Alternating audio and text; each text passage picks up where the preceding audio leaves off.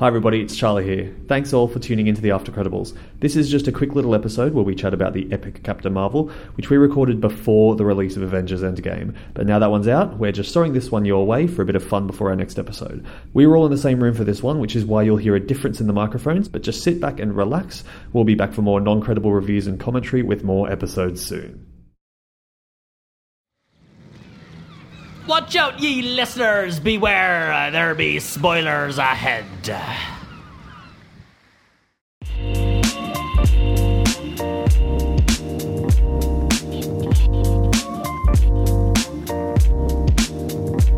Hello and welcome to the After Credibles, the movie discussion podcast where the least credible people you know discuss everything in the world of cinema. My name's Charlie Rogers, and today on the show we have Alex Conway, Sally Spicer, and newcomer Caroline Tapper. Welcome onto the show. Yay. Thanks, Charlie. Hey. Today we are all together live and we are going to go over the latest film from the Marvel Cinematic Universe, Captain Marvel. We've just come back from the cinema and it's still fresh in our minds, and we are going to do a quick episode to chat about what we thought and maybe even how it'll fit into the upcoming mega blockbuster Avengers Endgame. So, Sally, what were your first thoughts? About it or about how it links to Endgame? Oh, just or- about just about the movie. I really liked it. Um, I liked how much um, it kind of set up what we were going to be seeing in Endgame. I felt like there were a lot of things they were setting up where we were kind of guessing, and I think when you have a time jump, it's always good because there were a lot of themes where I think they left a lot of doors open. I really liked Brie Larson. She was really, really good. Um, I liked how they flipped it on its head. Spoiler alert. I liked how Jude Law was evil in the end because, I mean, Jude Law should always be evil. Agreed. If we can go that way, probably. Have you recently seen him in white speedos? No, but I have seen him nannying. What? um, no, I, I actually, I just really enjoyed it. I thought it was a good film. Um, sometimes I feel like films where um, it's it's a female who is powerful, they can go a little bit overboard with how powerful they, they are and they make it a little bit tokenistic where they're like, everyone look at me, I'm powerful, which is important, but sometimes it can read as a bit of a novelty. So I thought, yeah, I, I thought it was good. I thought she earned it, liked Brie Larson, liked everyone in it. Um, loved, as everyone in this room already knows, loved that Nick Fury lost his eye because a cat scratched him.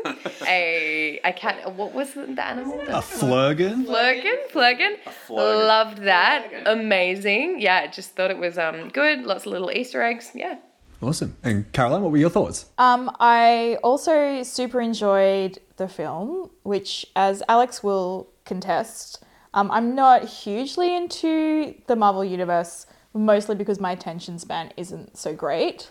Um, and it, usually it gets to kind of like the last third, the final kind of set piece, and I've pretty much checked out by then. But I was present and paying attention for the entire movie. Loved Brie. I'm a huge Brie Larson fan, and I also recently watched The Unicorn Store on Netflix that she directed and really enjoyed that as well. Um, as a child of the 90s and as the oldest person here, I really, really loved all the mid to late 90s references and when it was set. Like, I just, that meant a lot to me. And all the Riot Girl stuff that was in there, I was like, it was super cool. Um, probably maybe my favorite movie from the Marvel universe so far. Oh, wow. Yeah. It's glowing. I mean, to be fair, she's just admitted she saw like two thirds of the rest of it. That's true. She's only seen the ones that I've taken her to and the ones I've shown. Five stars. It kept me awake. Kept me awake and there was 90s music every time. Yeah, right, exactly. Tick, tick. You know, strong female lead. I'm there. That's what Guardians of the Galaxy was missing. Yeah. I can't, I, I can't, I can't criticize that. Everyone knows what I'm like about Ant Man, so going to be happy with my uh, novelties. Uh, Alex, what did you think? It's good. Like, I like the themes applied in it. It's very good. It's not like best up there. What would be your favorite out of them all? Out of them all, it is Captain America Winter Soldier. Oh, it was. Just because of I like spies. Spies are cool.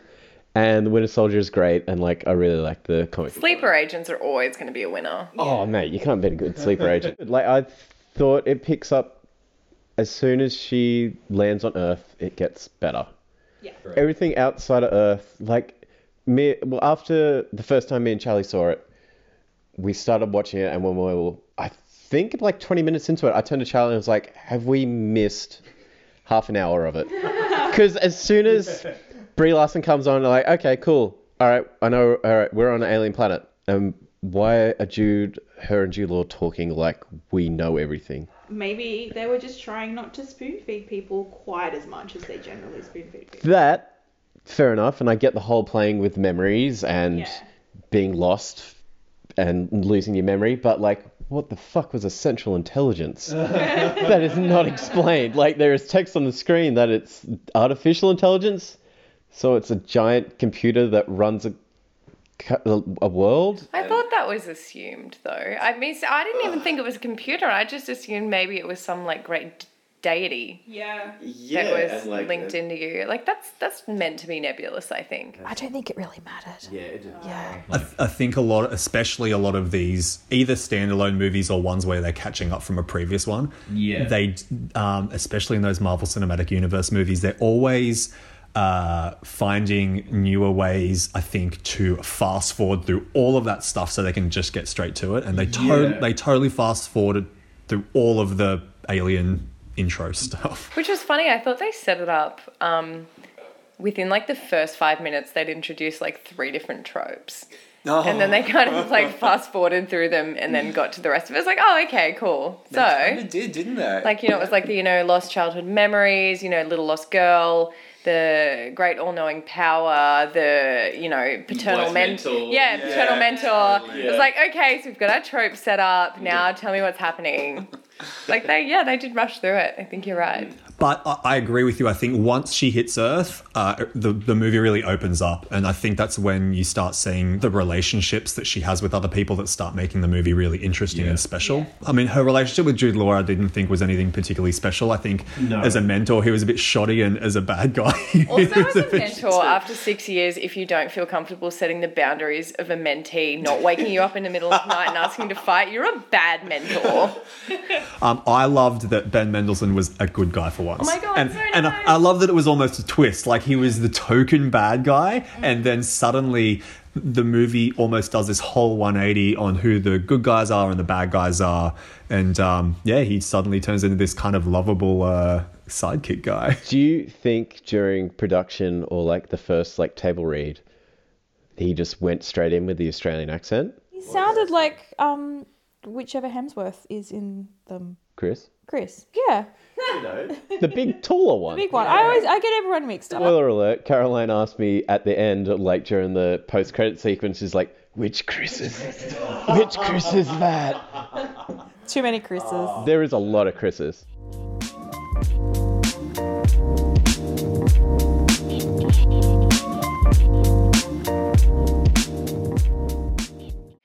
You always want the option of the movie being able to be a monster of the week film.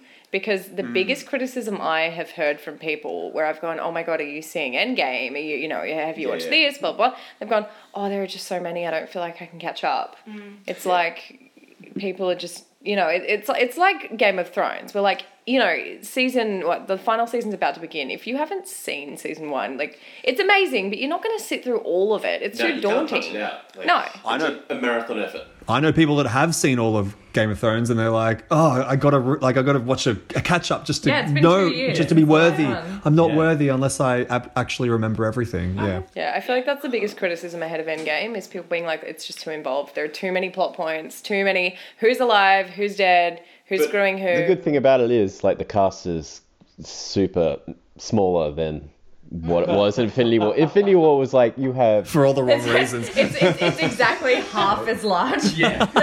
Wank, wank. But they gained Paul Rudd. They gained Paul Rudd, so. Yeah. Yep. He's 50 now. Oh, yeah, I heard that. He has not aged. He bathes in virgin's blood. Oh, 100%. He drinks something. How do you think um, the dynamics were with everybody? Because Brie and Samuel L. Jackson's chemistry was like good, and they've like I've noticed them during like press that they're really sort of chummy and friendly, and they get along. And they were in He's in the unicorn store. he's in the unicorn store, and they seem like really good friends. Like they seem like they got along super well. And I think, yeah, I think their relationship. Dynamic was great. Yeah, I think it was one of the most endearing parts of the movie, uh, especially because uh, seeing his fury is really the only connecting part to the wider universe. Seeing how he was in it. Coulson. Well, yeah, but Coulson wasn't really in it that much. He didn't actually say all that much. peripheral, I guess. Yeah, but um, His eyebrows said a lot though. yeah. but especially, especially, it's like a different Fury. He's less grouchy. He's less reserved. He's actually kind of open with Carol, and uh, I think it's going to be interesting coming into Endgame, seeing how people react to how chummy that I mean I'm not even sure if Carol's even going to meet gone, yeah I don't know if they're they're even going to meet or, or there'll have to be a scene if they save the day. I don't know what's Yeah. going to happen but like it'll be interesting. I mean you could imagine a world where Cap and Black Widow think that they know Fury better than anyone else in the world and then this intergalactic superwoman just shows up and is just like oh we're best friends from the 90s you, you you wouldn't know You know how he lost that eye? I know how he lost that eye. I think it would be quite It's interesting not how he told you. It sucks. yeah, yeah, yeah. Yeah. Kitty litter, man. That's how you lose an eye. Yeah, It was not fighting off Hydra with one arm, and yeah, no. It's, I um, hope that they don't, and I, I don't think they will, but I hope, I really liked their dynamic. But when I saw how insane her powers were, I was very fearful that when she comes in, she's going to be a last minute addition Yeah. and she's just going to absolutely monster everything. yeah no it's it's a it's a worrying thought I think just seeing how powerful It is she that is. Superman fear. She's so imba. There's, uh, I know you guys haven't seen Justice League, but it was. I don't hate myself. Don't worry, me and Charlie do. Me and Charlie, we had ourselves. All right, the whole thing was like, oh, Superman finally comes back and is like fighting this giant space god called Steppenwolf, and it's just like, oh, you can't hurt me, and just grabs a fist and just punches him, and it's like, well, what can you do against a person who is unstoppable? It's like it is a you are versing a god. Um, but I did enjoy in kind of that final fight scene where um, all the Skrulls, scrolls, Skrulls are like kind of escaping, and she's fighting off everyone, and there's like eight of them trying to get at her, and she just like punched the ground or whatever she did, and just got rid of it really quickly. And I, because part of me was like, oh, here's the annoying fight scene where conveniently she fights them all off one at a time, even though she could just punch something and make them disappear. Yeah. For me, that was really satisfying Yeah. Not to have to sit through a poorly written. Well, and I'm actually really excited to see how she matches up against Thanos because obviously having the like all of the stones makes you literally the most imber person in the whole universe. Like that gives you every advantage ever. So I'm super excited to see how that goes with her. I do share your concerns, Alex, but I remember thinking the exact same thing about Thor before the Avengers movie had even come out. Hmm. Because when back, I mean, back then when they're like, "Oh, there's a god, he can fly, he can shoot thunder out of people, and he has a hammer that's indestructible and only he can touch." Yeah. Like they they were able to bring that back to a realistic place where he wasn't just too powerful. I think that Yeah, but they set him up coming into it not being as powerful. Like he'd lost his hammer. Mm. Yeah. Oh, but yeah, but then he gained it again, and then coming, you know, like coming into a, a, a threat where he's better than everyone else. I think they, I think they did a good job of like making sure that wasn't the case, and I have faith I in the, the, whole series is them tempering things to make sure they're not. Yeah.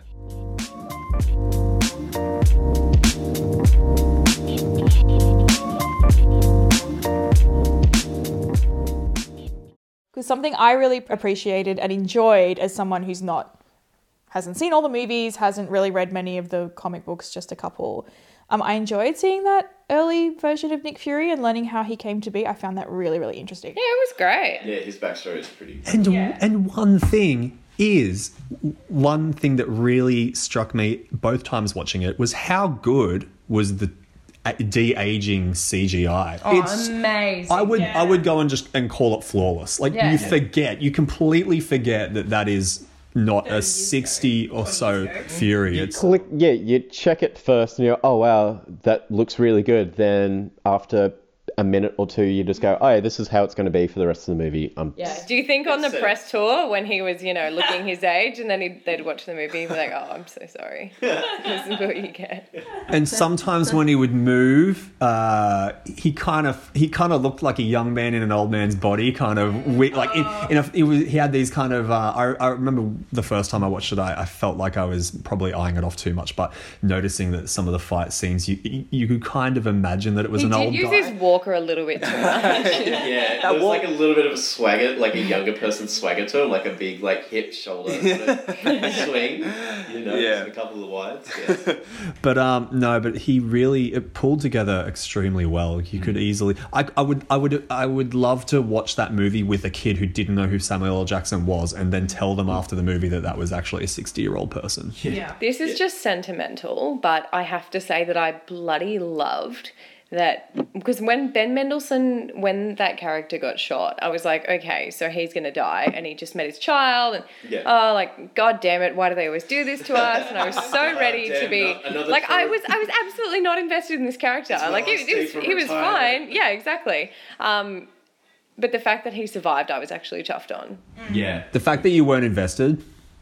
No, no, I'm no, no, no, unhappy no, no, no, no. I like, no, no, no. I liked him, Yeah, but yeah. you know, I'm not going to cry in the same way that I'm going to cry when, you know, someone died in, you know, the last, in, like Infinity War. I'm not going to cry in the same way. Like, I'd be disappointed. I gotta say, I really felt for him by the end of it. When he got shot, I was just like, "Oh, you're kidding me!" He went through so much, and then it's done. But Maybe it's just the Joss Whedon effect. As someone who's always watched Buffy, I'm always ready for anyone I like to die. Always. on that point, thank you for bringing up Buffy. But getting back to like the mid 90s of it all, I part of me as a, a longtime Buffy fan, I almost felt like there was so much spirit of Buffy in Captain Marvel. Yeah. Like in Carol Danvers. Like the sassiness, the like high moral code, the emotiveness, like Yeah. the resourcefulness, all that kind of stuff. I was like, oh, it's just it was made me really happy. Yeah. Like- it felt less Yeah. like virtue single- signaling. Like, not that I don't love Buffy to death, but mm. sometimes it's a bit like, oh, here's her moral code. Let's contrast it to someone who's willing to save the world in unfortunate ways that, you know, don't meet that code. Whereas this, it was just like, I'm a bad bitch and I'm going to punch you and that's fine. Yeah. And it was great. Yeah, but even like, and when it was like when she was finding out the truth about herself and that she'd been lied to, and the villains were the heroes and the heroes were the villains, that that whole thing, I was like, I mean, Ben Mendelsohn's a good guy that threw us all for a loop. Yeah. Yeah. Never expected it. it's got to be the first one he's ever. Honestly, the biggest twist in the whole universe. well, he might come back. I'm sure if he comes back, I'm sure there'll be time for him to become a bad guy again. You know what I noticed? I thought at the start of it. Did you guys think that when they had the um the group when they were going in the tactical team, they're going into the plant? Did you feel like that guy who was super stoic? Did you feel like they were trying to make him what that wrestler guy is in Guardians of the Galaxy? Uh, Drax, yeah. Drax? Did you because feel I had like that they were little trying comedy, to? comedy Yeah, stick at them.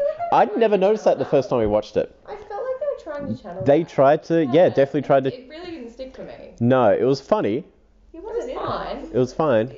Yeah, he wasn't a character. Like we knew him from another movie where he wasn't that.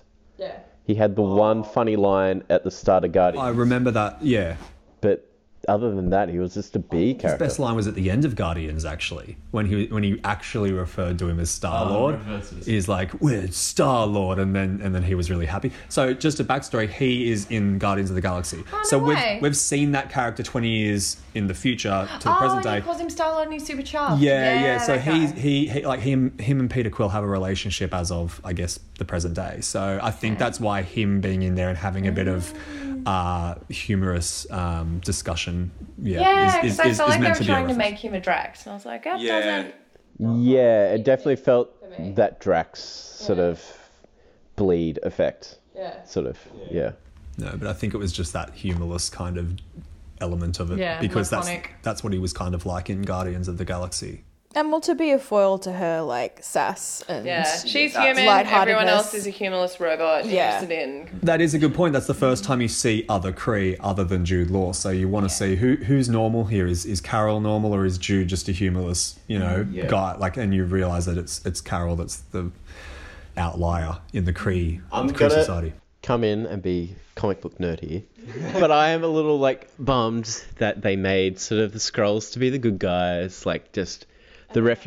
In the comic books, they are evil as fuck. Really, there's a really good like major event called the Secret War. No, Secret Invasion. It was probably one of my favorite ones, like done by Bendis and Leinil Yu. And it was the Skrull have pretty much they've been doing it for years. They've been picking out certain heroes or certain people in the government and trading them out and putting their own in. So like in the comics, so Ant Man's taken out and replaced with one of a Skrull, and has been doing it for years, and nobody knows and nobody can tell, and it's just this whole fled invasion, and takeover of Earth, and it's like, oh man, this is like good setup, and everything leads to this one giant big battle. But I'm like, oh, I want that. Did were you movie. surprised when the Skrulls were good guys? I was actually. Because you would have seen it and been like, "Oh, I know stuff these guys." go." Exactly, No, you've- I got the inside. when they it was li- like said though the Skrulls are the bad guys and like fuck yeah we're gonna get some good like shape shifting body morphing and- Someone turned into Paul Rudd immediately. yeah everybody be somebody everybody be heroes and it's like oh i'm sort of a little bit bummed a wasted opportunity. It's people who can, uh, you know, morph into someone else would want to use it for good and not evil. You, that would be the perfect um, sleeper agent. That would be a perfect sleeper agent, big, massive movie to do with all Skrulls just all over the Earth. And it makes sense that they'd go for Ant Man first because he's obviously the best Avenger. So, um, y- I have heard though, spoiler alert for post Endgame content, but I've heard that the Russo brothers only want to come back if they can bring Secret Invasion into the MCU. Which oh no way! Yeah, Yeah. so much fun. And I'm sure they could do it. I mean, I think what was interesting about this movie was that you learn that there are the noble Kree that have these cool armor and they have the central intelligence, but then there's also the weird Kree like Ronan the Accuser, who we know is a kind of bizarre, aggressive zealot from Guardians of the Galaxy. So there, and, and he's blue, like he's blue. Jude Law looks normal. There are different kinds of people within Kree. There might be different kinds of people within Skrull, and some might be evil and some might be nice. Like I think it could make sense. Color coding is a hell of a plot. Yeah, makes things a lot easier. Hey, I don't have all day to read into this stuff. I just want color, different blue people, green Red people. equals bad, blue equals good, green equals sick. Green- very sick, sick or, or or or metamorphosis. Why not?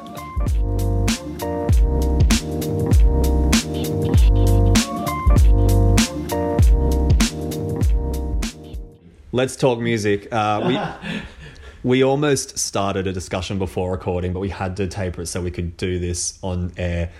Caroline, what are your thoughts on music in movies? Well, I think I think Charlie actually you and I are probably on the same page re if we think about Guardians of the Galaxy and that kind of gimmicky aspect of the 70s rock and roll, all that kind of stuff. Like I didn't hate it, but I didn't love it. Like yes, yes, Alex. Oh my god, he looks like he's in so much pain. With that, at least it was tied to his past, and that's what his mum listened to, and that's what he carried around with him, and it sort of it had like an emotional heart to it, and that's why he always had the Walkman. Yeah, I, I mean, I don't. You know how I feel about Guardians of the Galaxy. Yeah, like, I don't even like- think I've like, made it through the whole movie. Is? I super enjoyed the music choices in Captain Marvel, um, tying back again to that whole that they weren't riot girl bands because it wasn't like L Seven or Bikini Kill, but just that like real like the mid to late nineties was actually a kind of amazing time for girl power and many female voices there were. strong they they were all female singers and like strong female rock stars and female roles on television and then it got to the aughts and everything just went to shit so i i loved that like yeah I'm not so I'm not a huge fan of '90s music. I wasn't when I was a kid. I mean, I was only like seven, but I Charlie still was a wasn't. humorless, humorless child. Oh yeah, yeah. Doom and gloom. I, I I would have loved Nine Inch Nails if I had been old enough to be able to listen to them. No. um, yeah, I don't know. Like I, I I I sit on I sit on both sides of the fence with this. I used to hate tacked on pop music of any mostly 70s and 80s just put into movies. I really used to hate it, but I think I've come around because if it's done in movies that are really enjoyable and Alex said, you know, there's um there might be a character reason that they've written in why it's relevant, I think that like, it can work really well. And I generally do like the Guardians of the Galaxy movies, so I just kind of enjoy the music they use. And I think they selected a good track list for those movies that just make them kind of enjoyable. Mm, And I think in both cases it was good. Like it's very easy to forget when you're not looking at a computer monitor. It's taken a million years to load something yeah. that it was meant to be set in the '90s. So I think having those was a good little reminder. That's what she would have been listening to. she would have been listening to Garbage and No Doubt and all those bands. Yeah. I thought the use of um, Nirvana was a little. Yeah, why is the Central Intelligence? Yeah, why That's is the- Central Intelligence using Nirvana, but Like, like. come as you are, and it's like, oh god, guys, that's really on the nose. It's, and- and then, like, they- it's it's a message that she's she has learned to accept herself. Okay, But they like she's they- coming as she is. Wasn't it because the what was it? The Central Intelligence. Mm. The Central Intelligence was in that scene as the Central Intelligence and not as the Doctor, Doctor Lawson. None of it. It was all very conscious. It was all very. No, Yeah. it's very clean out.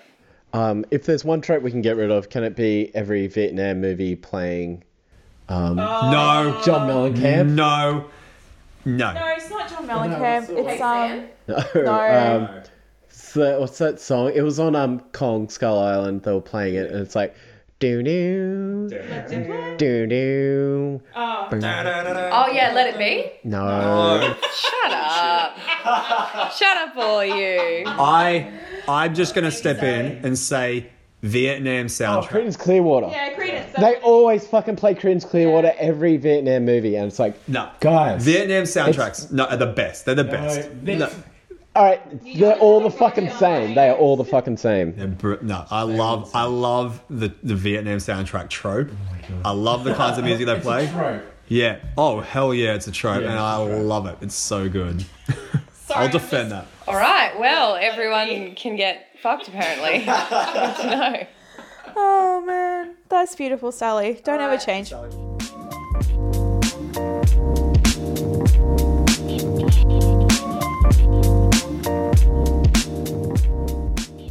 All right, let's wrap it up. How did we find Captain Marvel on a rating of uh, zero to good?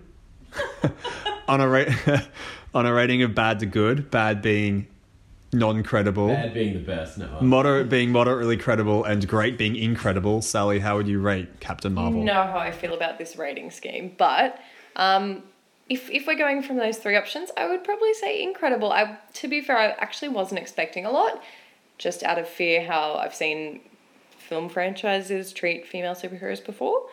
Um, so yeah, incredible. I would say.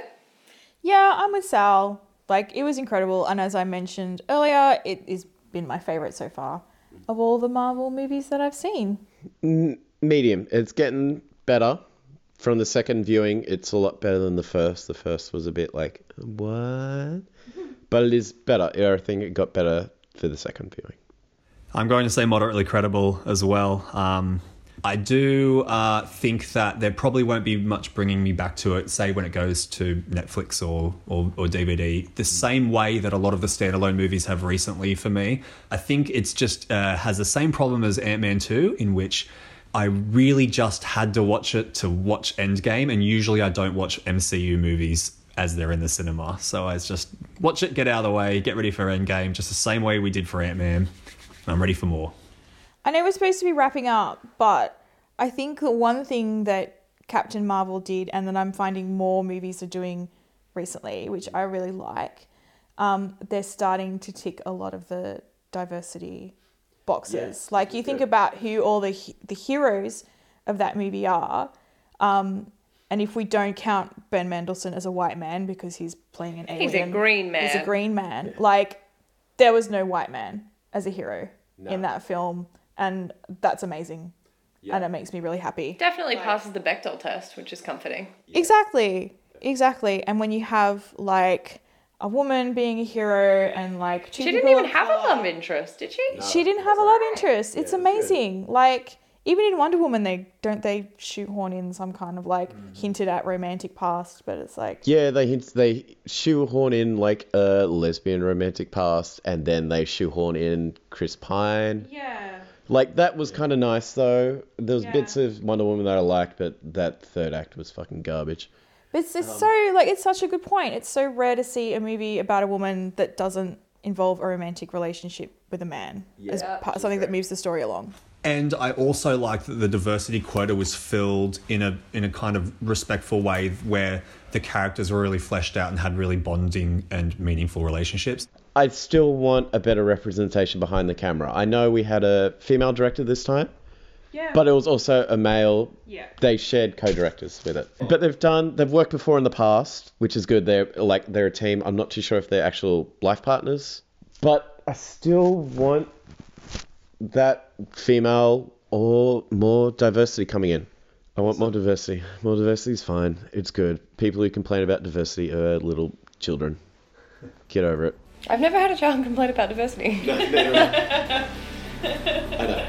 All right, well, that's all we have time for today. Thank you all for listening to the After Credibles, your least credible movie podcast. And thank you to the team for coming together to do this quick Captain Marvel episode Alex, Caroline, and Sally. Thanks, Charlie. Thanks, Thanks Charlie. for having us. Bye. Bye. Thanks for coming on the show. If you like the show, please subscribe, tell a friend, or send us some feedback. We are on Apple Podcasts, the Google Play Store, Stitcher, SoundCloud, and TuneIn Radio. And I have good news: we are now also on Spotify. So look us up. I know. So look us up and add us to your playlists. Please rate and review us, and you can hear from us next time when the team tackles Avengers Endgame. I'm Charlie Rogers, and we hope you enjoyed the After Credibles.